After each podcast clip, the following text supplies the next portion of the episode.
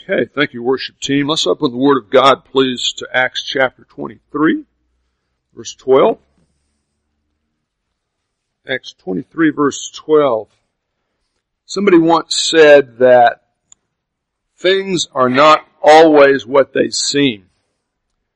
And I think what that means is uh, we often misunderstand what is happening around us and in us and or we often misinterpret what's happening in us and around us, and that applies to everybody. I mean, Christians and atheists, rich and poor, black and white, Buddhists and Baptists. We, we all tend to uh, miss or misunderstand a lot of what's going around us, and because of that tendency, uh, we tend to want simple, specific answers to explain the things that are happening around us, especially things we can't control very well or things that are very painful for us. And so there's a tendency, and this is true for Christians as much as non-Christians, to kind of, to latch on to conspiracy theories to explain away things we don't like that are happening around us. And uh, one definition of conspiracy theory is uh, to insist that specific events and circumstances have been caused as a result of some kind of secret plan or secret plot, uh, usually by evil and powerful conspirators. And as I said, the Christian community buys into a lot of this stuff, uh, even though most of it's not true at all.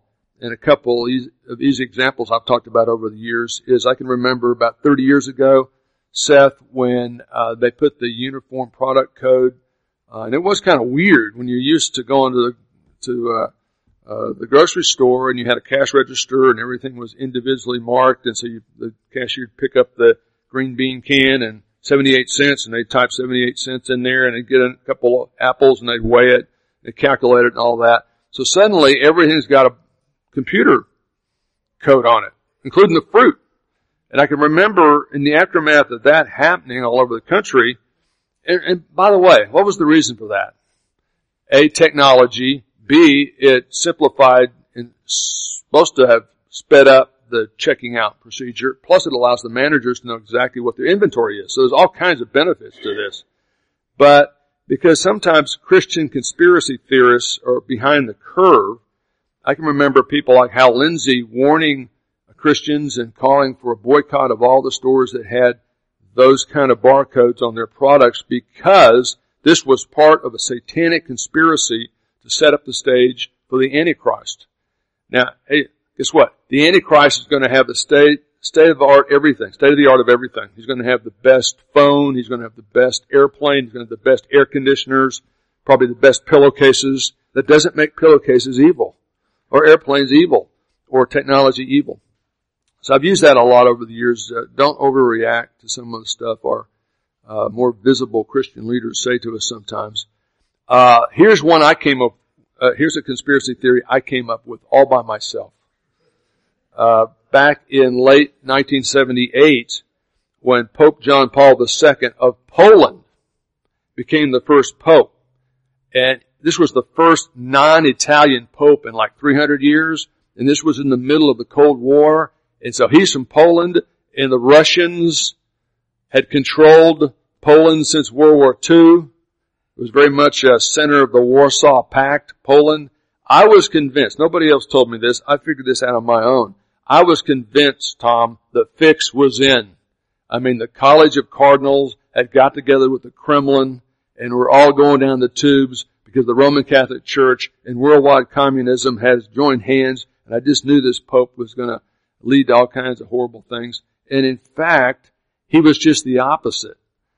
I tend to think people like Ronald Reagan were very responsible for the Russians losing the Cold War, but Pope John Paul II was a great assistant in that uh, quest because he went back to Poland and said, hey, the Russians don't own you, God does. You're not responsible to the commies, you're responsible to God. And uh, he was very much a force against Soviet tyranny. And when the wall came down in 89, uh, you can thank uh, the providence of God, but also this guy, who I thought was right at the center of the satanic conspiracy to make communism the uh, master of planet Earth.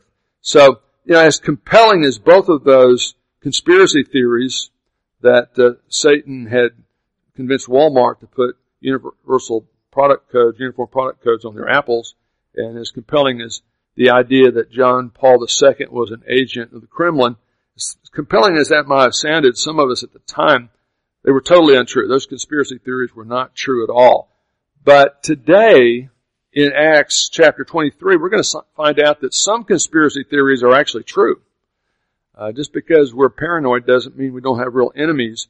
And when we deal with forces beyond our control trying to do bad things to us, rather than either trusting or obeying, we gotta do both.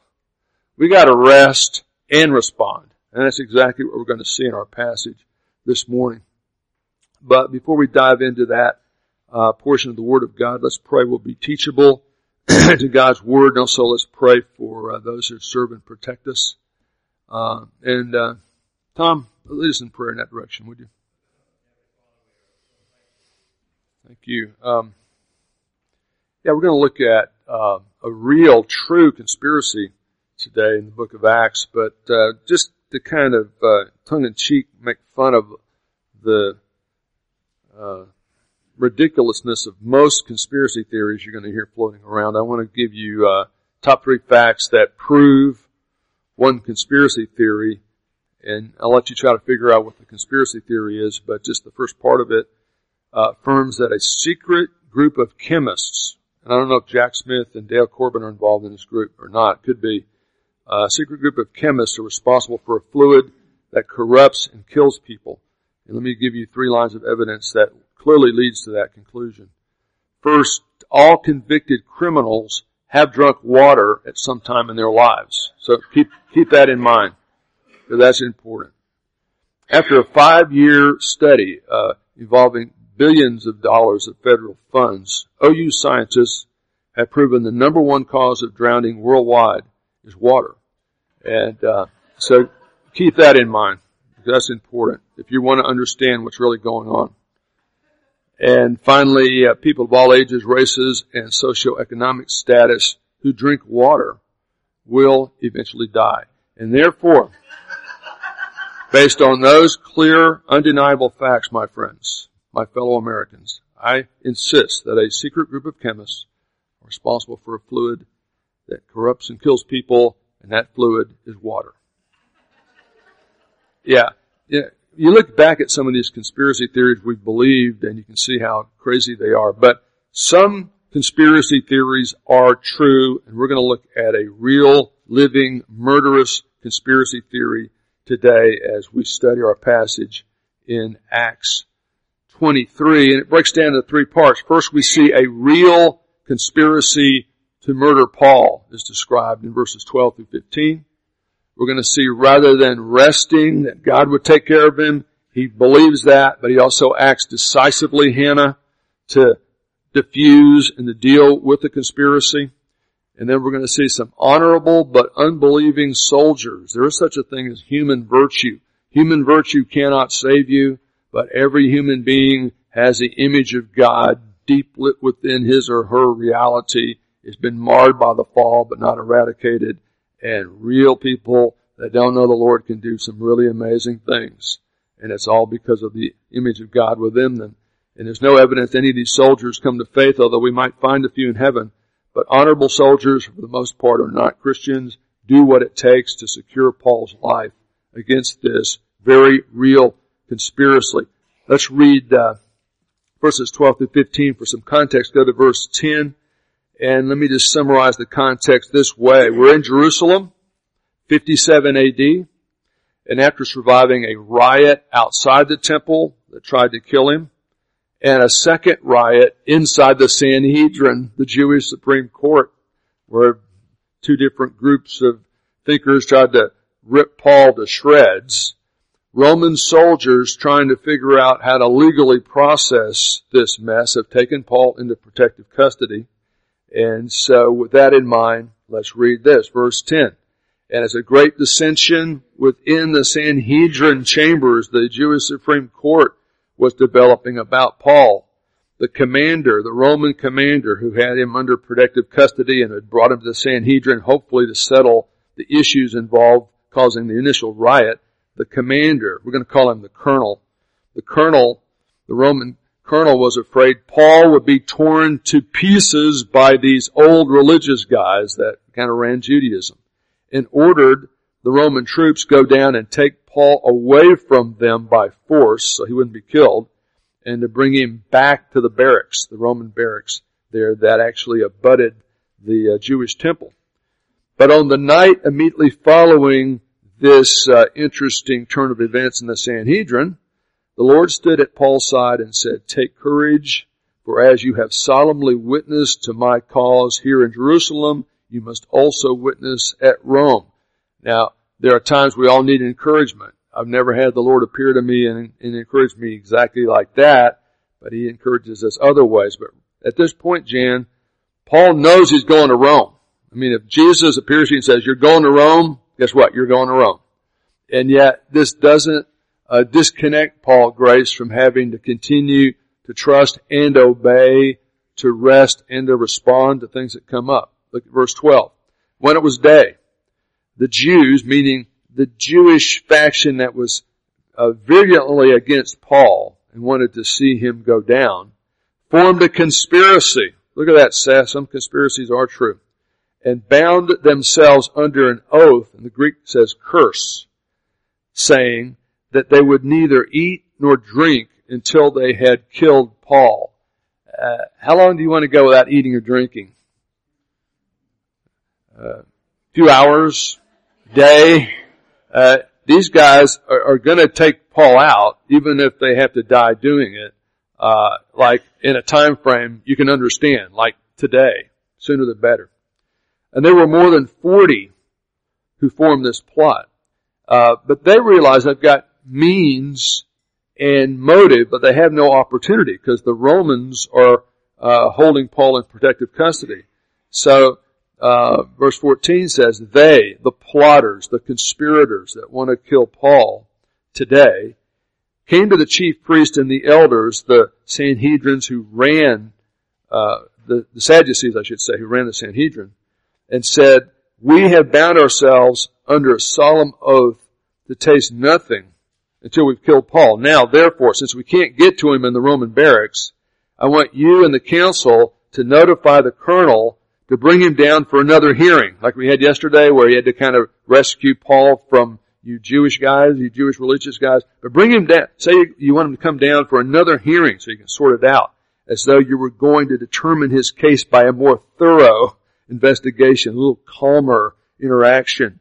And we, for our part, are ready to slay him before he comes near this place. As they transport him from the Antonia Fortress, Antonia Fortress down to the Sanhedrin assembly place, we'll kill him. No problem. Be glad to do it. Uh, you know, we're talking about uh, real places and real events and, and, all that good stuff. And we looked at the uh, schematic of the uh, first century temple, and this is, you know, the uh, temple mount, temple platform as it's called, and the Antonia fortress was this structure that the Romans had built on the northwest corner of the Temple Mount so they could watch out for riots and keep the peace. And when Paul was kind of forced out of the temple and roughed up by the mob, the Romans took him and put him up a staircase here and took him into the Antonia fortress. So that's where he is now. But we saw that when uh, the Romans, after initially interacting with him and deciding that they wanted to, Yeah, there you go. That they wanted to take him to the Sanhedrin.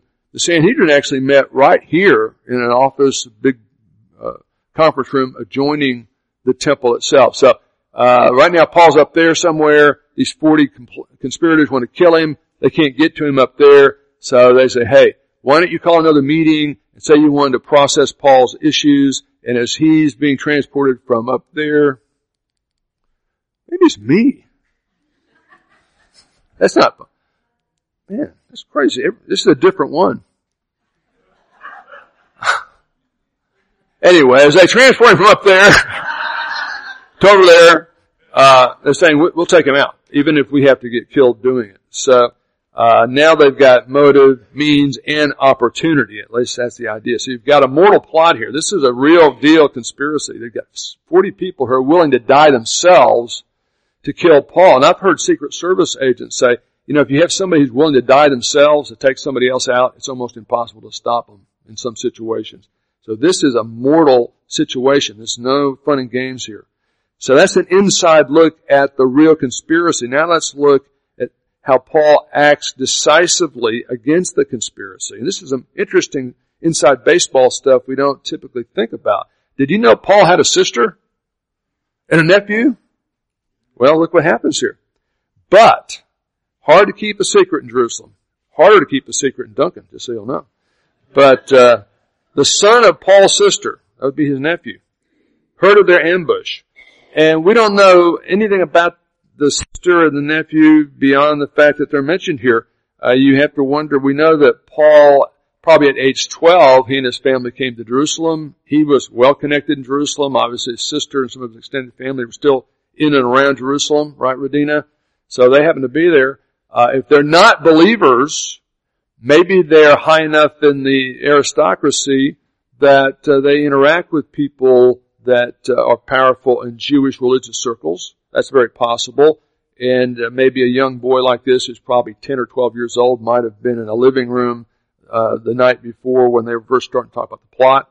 If these people are believers, maybe again they've got enough social situations that the, the, the young boys over, able to overhear this. But anyway, uh, a young boy who's probably only 10 or 12 years old, who in fact is Paul's nephew, had heard about the ambush and he came and entered the barracks and told Paul. Now Paul's under protective custody, custody as a Roman citizen, especially after the confusion early on. He's being given, you know, a lot of creature comforts, and that would have been consistent with the way they processed Roman citizens, and there weren't many people who had that status in that first century, especially this far outside of Rome itself. So he's able to receive visitors, including nephews, like that, which is no problem there.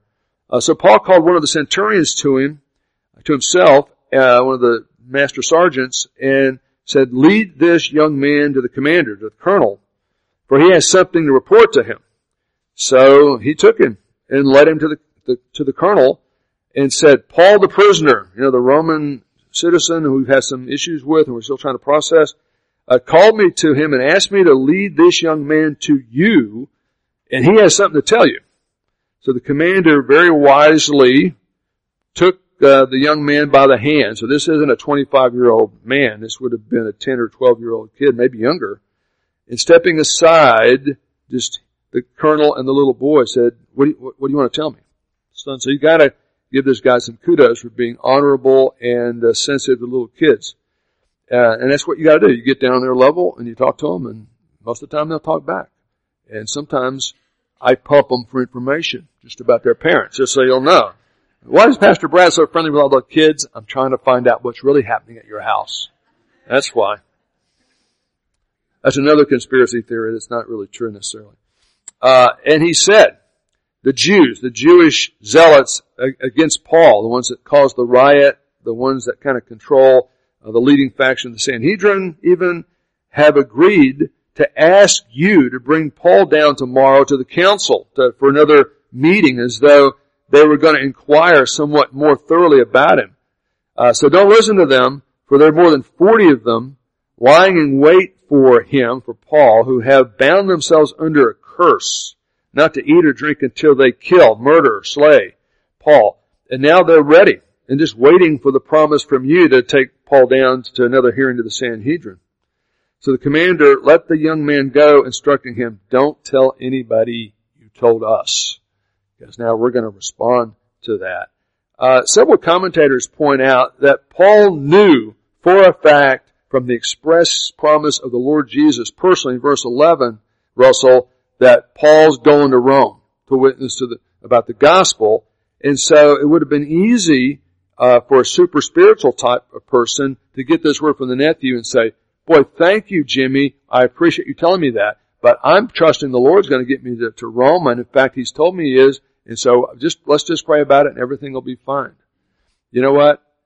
There are some situations you're in, you can't do anything but pray, but praying's doing something. But a lot of our situations, there are things we can do. We, we cause or aggravate most of our own problems. I know I do, for sure. And so there's almost always some things we can do, uh, including prayer. And it's not a matter of trusting or obeying, resting or responding. It's a matter of doing both in balance. Now, you know, James tells us if you need wisdom, ask of God, He'll give you wisdom. And we always think, well, I need wisdom on how to get this job or what stock to buy or what car to buy or what doctor to go to. God's going to give me an answer whisper in my ear. I think He'll give you appropriate guidance, uh, which is one reason He gives you a phone with the internet on it so you can Google it, you know. Um, actually, today's thing. But, uh, yeah, I think a lot of times we're expecting, uh, uh James 1, uh, that means when you need wisdom, ask God who'll give you wisdom on everything. I think the kind of wisdom He tends to give us is how much in this situation should I do? What's appropriate for me to do? And what do I want to totally trust in the, the, Lord to do? I think having wisdom to know exactly where that balance point is, is the kind of thing that we're actually being promised there in that statement that we a lot of times use cavalierly. That means every little thing. You know, should I wear my uh, light tie today or my dark tie? Lord, I'm waiting, you know. I think He allows us to make those kind of choices on our own as long as there's nothing you know, uh, blasphemous on the tie. I think I've, you know, and I'm, I'm colorblind, so you never know what I'm going to wear. But somebody told me this match today, so it was good.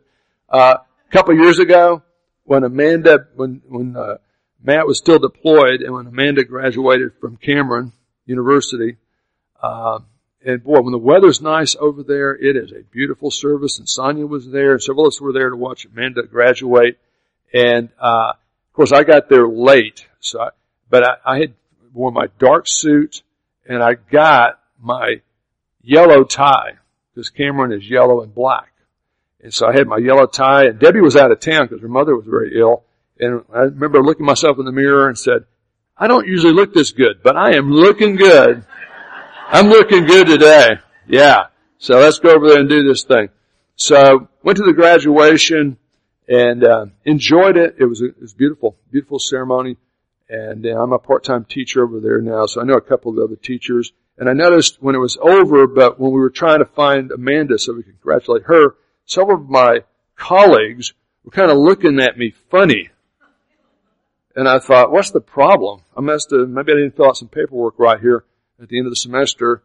And then when I bumped into Sonia, she pointed out, you know, my yellow tie I wore in honor of Cameron wasn't yellow. What, what color was it? Orange. It was OSU orange. Which normally I'm happy, I'm happy to wear, but kind of at Cameron, they don't like the faculty to be wearing OU stuff or OSU stuff. Especially not at the graduation. So, uh, this is, maybe I should claim James 1 for my tie selections more often because I needed extra help that time. I mean, Debbie wasn't there to save it. So, uh, and it's funny because what, right shortly after that, Sonia, you bought me a present, didn't you? Would you buy me? Yeah. So, so I don't think I'm going to go this week to graduation, although I've got a couple of students I know that are graduating, so I'd be tempted to go, but I probably probably won't. But if I do, I think I'll have the right color tie this time. At least that's the that's the idea. Okay. So some conspiracy theories are actually true, and we see a real conspiracy described in verses 12 to 15. And then we see when Paul finds out about it, rather than just sitting there and trusting it's all going to work out, he continues to do that and rests in God, but he also asks his nephew to work it up the chain of command. So hopefully, and he's, Paul doesn't know if the Roman commander is going to do anything anyway. He may be happy to see Paul go, you know. I think we know a little bit better based on his character already, but he just bumps up the chain of command and he does what a responsible person would do. And now we're going to see, as I say, an interesting example of what I call human virtue. And I believe in the depravity of man. I don't think we're able to do anything to save ourselves. And uh, when you think of the grace of God, it's amazing because of our guilt and our inability. But it's also true that all of us have the image of God.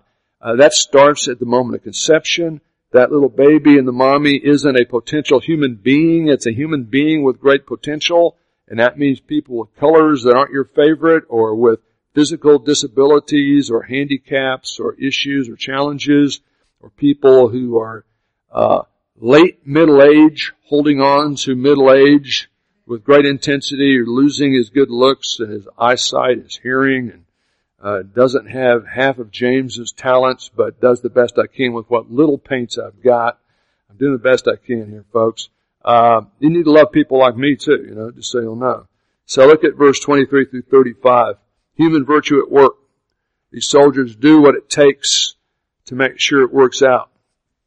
They've got a job to do to secure this Roman citizen. They're just flat going to do it. Verse 23. Uh, and he called to him, the, the colonel, the Roman colonel, called to him two of the centurions and said, get 200 soldiers ready by the third hour of the night. We're leaving at 9 p.m. tonight. We're, we're going to have shock and awe. We're going to have overwhelming force. We're going to get out of town before this is an issue. We're going to wait for it to get dark and get out of here. And this Roman citizen is going to be far away from Jerusalem before these people can possibly get their hands on him under any circumstances. We're not going to let that happen. Uh, he says, get 200 soldiers ready by the third hour of the night to proceed to Caesarea. That's the Roman capital where the Roman governor can process whatever legalities Paul has to deal with, and they're still trying to figure out why the riot started. And also, that, that seemed like a lot. 200 Roman soldiers against 40 Jewish zealots. You got a whale of a good, you know, uh, ratio there. But it, this guy's going to make sure you got more than enough. When you're going to do something like that, have more than enough uh, to eliminate the possibility of any breakdowns. Uh, also, let's have 70 horsemen and then let's add 200 spearmen. So you got 470 Roman soldiers to protect one Roman citizen. Uh, back then, the Roman Empire went out of their way to take care of their citizens. Uh, whether it's Obama or Bush, the last 20, 30 years, the U.S. government doesn't always do a lot of stuff it could probably do to take care of citizens when they're out of the country. It's a little bit scary depending on what country it is and what negotiations they're doing. Sometimes they do a lot. Sometimes it's like, don't have your passport? Sorry, you know. Um, come back in six months. We'll try to process it for you. So, but these people took it seriously. Of course, they didn't have uh, instant messaging, so they kind of have to be decisive and make decisions, even if they're bureaucrats or in a bureaucracy. Uh, they were also to provide mounts to put Paul on, so we know Paul could ride a horse, or at least he learned how to ride a horse tonight. You know, uh, put him on a horse. So Zane, I know Zane's a very good horseman, and I've uh, I've ridden a horse maybe a couple of times as a kid with a lot of help. So that's another thing I don't want to do in my old age. I mean, they're they're big. Have you seen a horse lately? They're big, man. Uh, they are. Uh, Jeff Tidwell used to say a horse will be nice to you for 15 years to get one good chance to kick you. And he was like the world's greatest veterinarian. If you don't believe it, ask him. He'll tell you. But, uh, yeah, provide mounts for put Paul on and to bring him safely to Felix, the Roman governor. Uh, the colonel knows all the people above him at Rome are going to care about is you had a Roman citizen in your custody. Did you take care of him? You know, was he able to have due process of law? And that's all that the, his higher ups care about, and he's flat going to take care of it.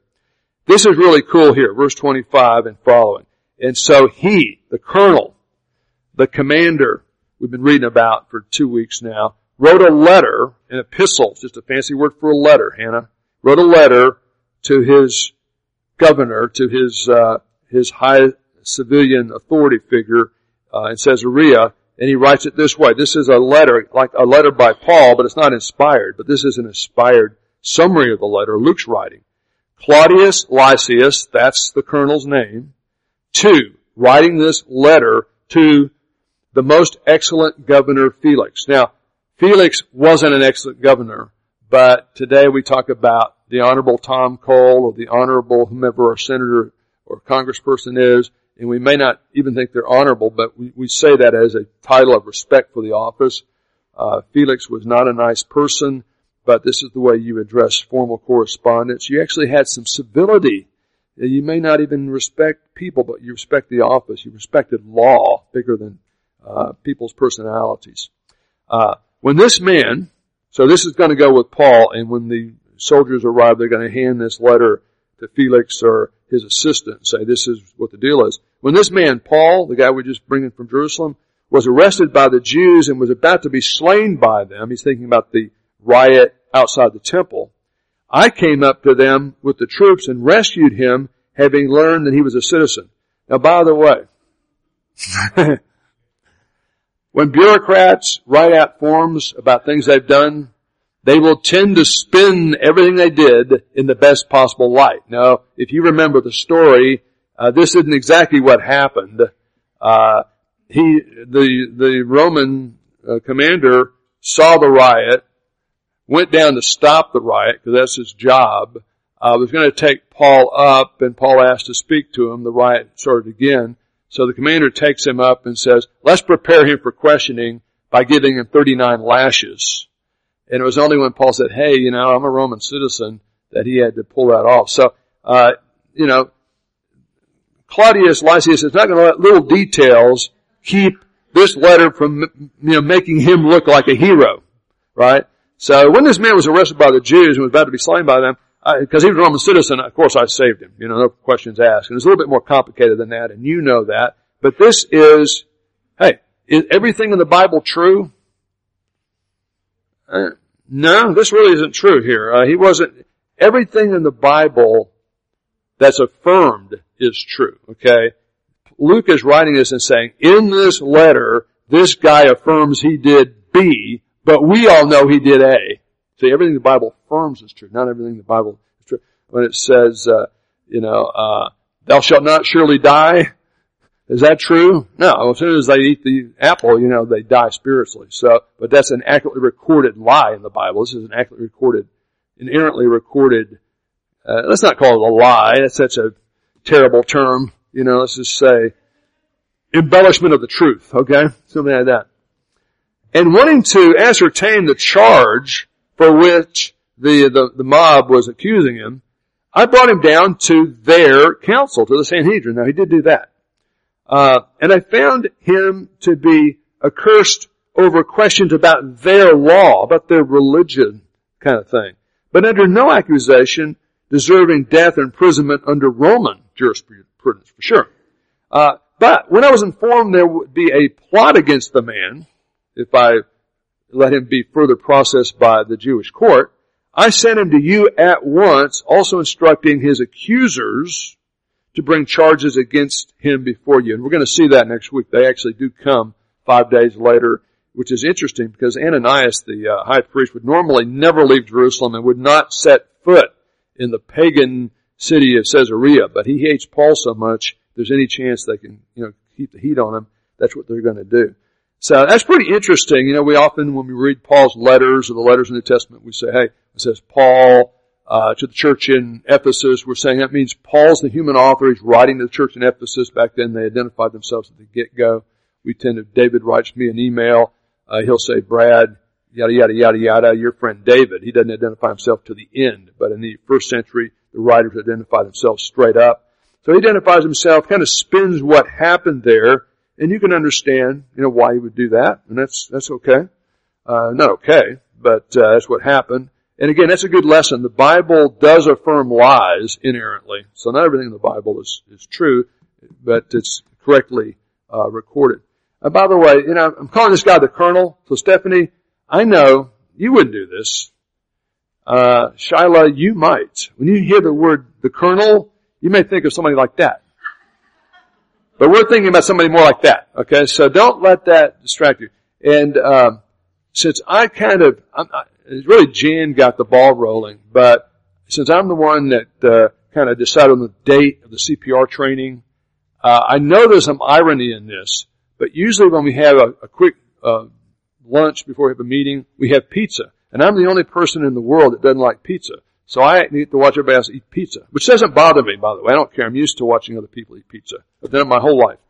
But I thought, and I know it's ironic to have a CPR meeting about heart issues preceded, preceded by a meal of slimy, greasy Kentucky Fried Chicken. But since I'm the one that was in charge of the logistics for that, this guy, not in person, but his product will be here for our quick lunch right before we learn how to save people from heart attacks. And I know that's kind of, you know, not perfect and stuff, but that, if you don't like it, it's my fault. Okay, like everything else around here. If it doesn't work, it's got to be the professional Christian's fault, right? And it usually is. Uh, verse, no conspiracy there. Verse 31. So the soldiers, in accordance with their orders, took Paul, all 470 of them, by night to Antipatris. Now Antipatris was a city built by Herod the Great. He built a lot of stuff. Sometimes the store's working again. Let's be flesh. You know what? Okay. We got working again. It had a switch. See, it's always my fault. It really is always my fault. I mean, okay. Uh, they're in Jerusalem, and they're going to go to Caesarea, which is uh, the Roman capital, so that Felix can process Paul's legal case. But to get him out of town, uh, and it was too far to go uh, in one one trip without a stop, they go to Antipatris. Was built by Herod the Great, but it became kind of a Roman garrison, kind of a depot for Roman soldiers and su- supplies and stuff. So at that point, they're 30 miles away and there's no way the bad guys can easily get to Paul. So Paul is now out of harm's way. And so that's what's happening there. So look back at verse 31. So the soldiers in accordance with the orders of the colonel, taking the letter we just read for the governor, took, Phil, uh, took Paul, got him out of town by night to Antipatris. Uh, but the next day, leaving the horsemen to go on with him to take Paul on horseback to Caesarea, they, the rest of the guys, went back to the barracks. They're not needed anymore to protect Paul. He's got more than enough protection and distance. He's not in any imminent threat. When he had come to Caesarea, the Roman capital, and delivered the letter to the governor, they also presented Paul to him. So when he read it, the governor, uh, he asked what province Paul was from to make sure he had jurisprudence in this issue. And when he learned that he was from Cilicia, he said, Felix says to Paul, I will give you a legal hearing. That is after your accusers arrive also, uh, giving orders for him to be kept in Herod's praetorium. And we'll stop there today, but notice the next verse in the new chapter 24. After five days, the high priest Ananias, who normally would never get anywhere near Caesarea because it has spiritual cooties, they believe in the cootie theory of spirituality, uh, came down with some elders and an attorney. So you always have to have an attorney for these things, and brought charges against uh, uh, Paul to the governor. So the story is going to go on. We're in the midst of a longer story now as we're in this last phase of the book of Acts. Paul's on his way to Rome, come hook, come crook. But here's what I want to leave with you today. Uh, I call this living in a fallen world 101. Not everybody has your best interests at heart. And this is why James and Shauna and Pastor Brad try to tell all you teenagers, okay, Hannah, your, your mom may not always be cool, and she may not even always be right. She's not perfect, but she's always going to have your best interest at heart, okay? Shauna and James and Pastor Brad, we're not always going to be cool. Now Sean is always going to be cool. James is going to be pretty cool. I'm never going to be cool, okay? So just so you have realistic expectations. Are you good with, is that right? Yeah, okay. I told you, right? So I'm not going to be cool. They're going to be kind of cool. But, and sometimes we'll even be wrong. We're not perfect, but we're always going to have your best interest at heart. Okay? So, not everybody does that. Not everybody has that best interest at heart. And there, there are real people and real evil out there that want to mess you, wreck you spiritually in every other way they can.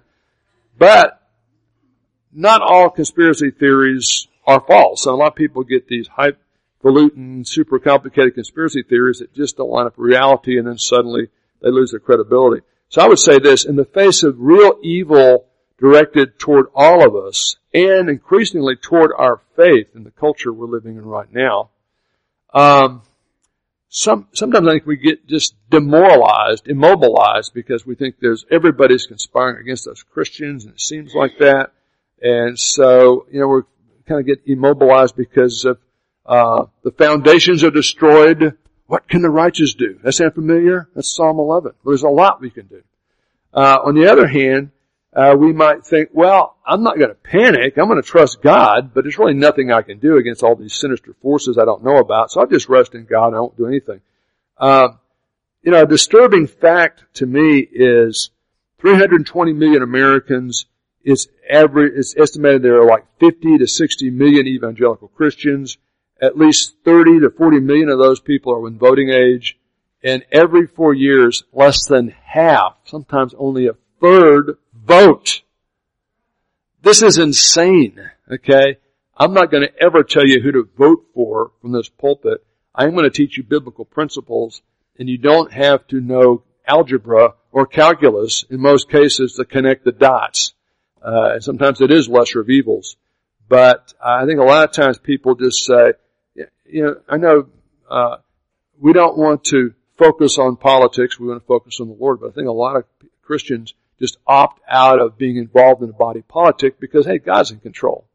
You know, uh, Paul has to deal with human authority figures like the Sanhedrin that don't like him. This is exactly why he writes something like Romans 13 in context. In that case, telling the Roman Christians uh, that we, in general, we need to respect human government and respond with submission to human government. That's just a general principle that's true. Uh, you might say, well, I don't like the human government. I don't like, I don't agree with the president. I don't agree with this, this person that person, the governor, whomever. Uh, when Paul wrote the book of Romans, who was running the human, uh, running the Roman Empire at that point? Who was the emperor of the Roman Empire at that point? His name was Nero. Was he a born again evangelical Christian? No. He was, he was much worse than any American politician is even now. And that is possible. He was much worse than that. Uh, so that means anything the government tells us to do, we got to do and believe. No, he's not saying that. The principle is always submit to human authority until or unless it's a direct sin to obey human authority. And we know that because, among other places, uh, in similar terminology like Romans 13, in 1 Peter 2, you have the same kind of statement submit to those in authority over you, pray for those, pray for the king, pray for the emperor, pray for all these people. Uh, but the guy that writes that in 1 Peter 2 in Acts 4, when he's rounded up by the uh, government in uh, Jerusalem, says, hey, we can't stop telling people about Jesus. We gotta obey God rather than man.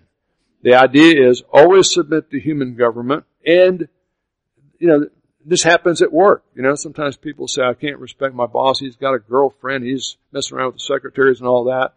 You know what? I think that's where you ask for wisdom. You can always get another job. But as long as you're working for Halliburton or for International Widgets, uh, whether or not you respect the theology or the lifestyle of the people over you, as a Christian, you're supposed to kind of salute the uniform and do the best you can. Now, if you find out the widgets are going to uh, you know, build uh, IEDs to kill American soldiers, at that point you call the FBI and you quit, and you take as much info with you as possible so they can shut the operation down. But in general, uh, rather than seeing conspiracy theories as immobilizing us or forcing us just to wait to see what God does as if we can do nothing, I think we need to trust and obey, rest and respond.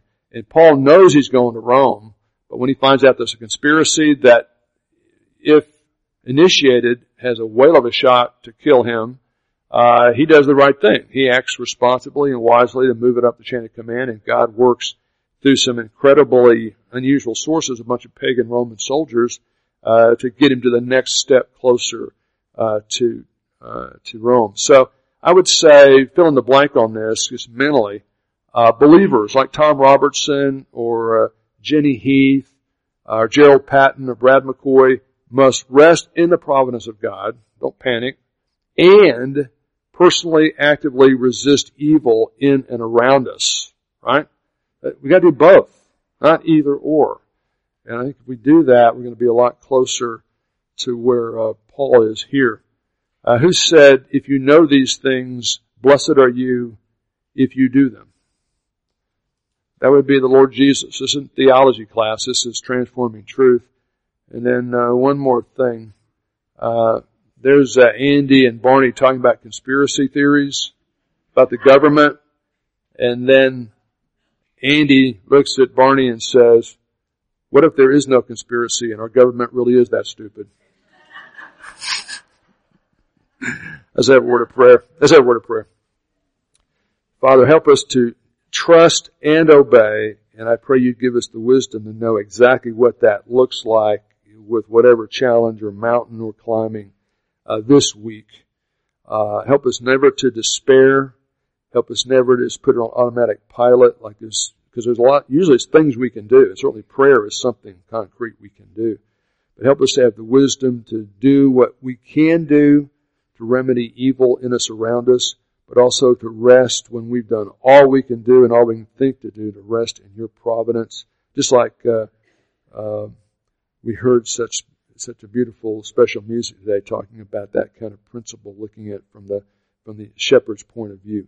Uh, I know a lot of people in this room are dealing with challenges where they're trying to trust you and trying to figure out what all they can do to deal with the situation. I pray you would uh, uh, give them special clarity and special wisdom this week on how to walk wisely and righteously through that whole process and encourage them that you're going to be glorified in them as you as they do that and you're going to teach them lessons and stretch them spiritually as they do that in that process. And we pray these things in Christ's name. Amen.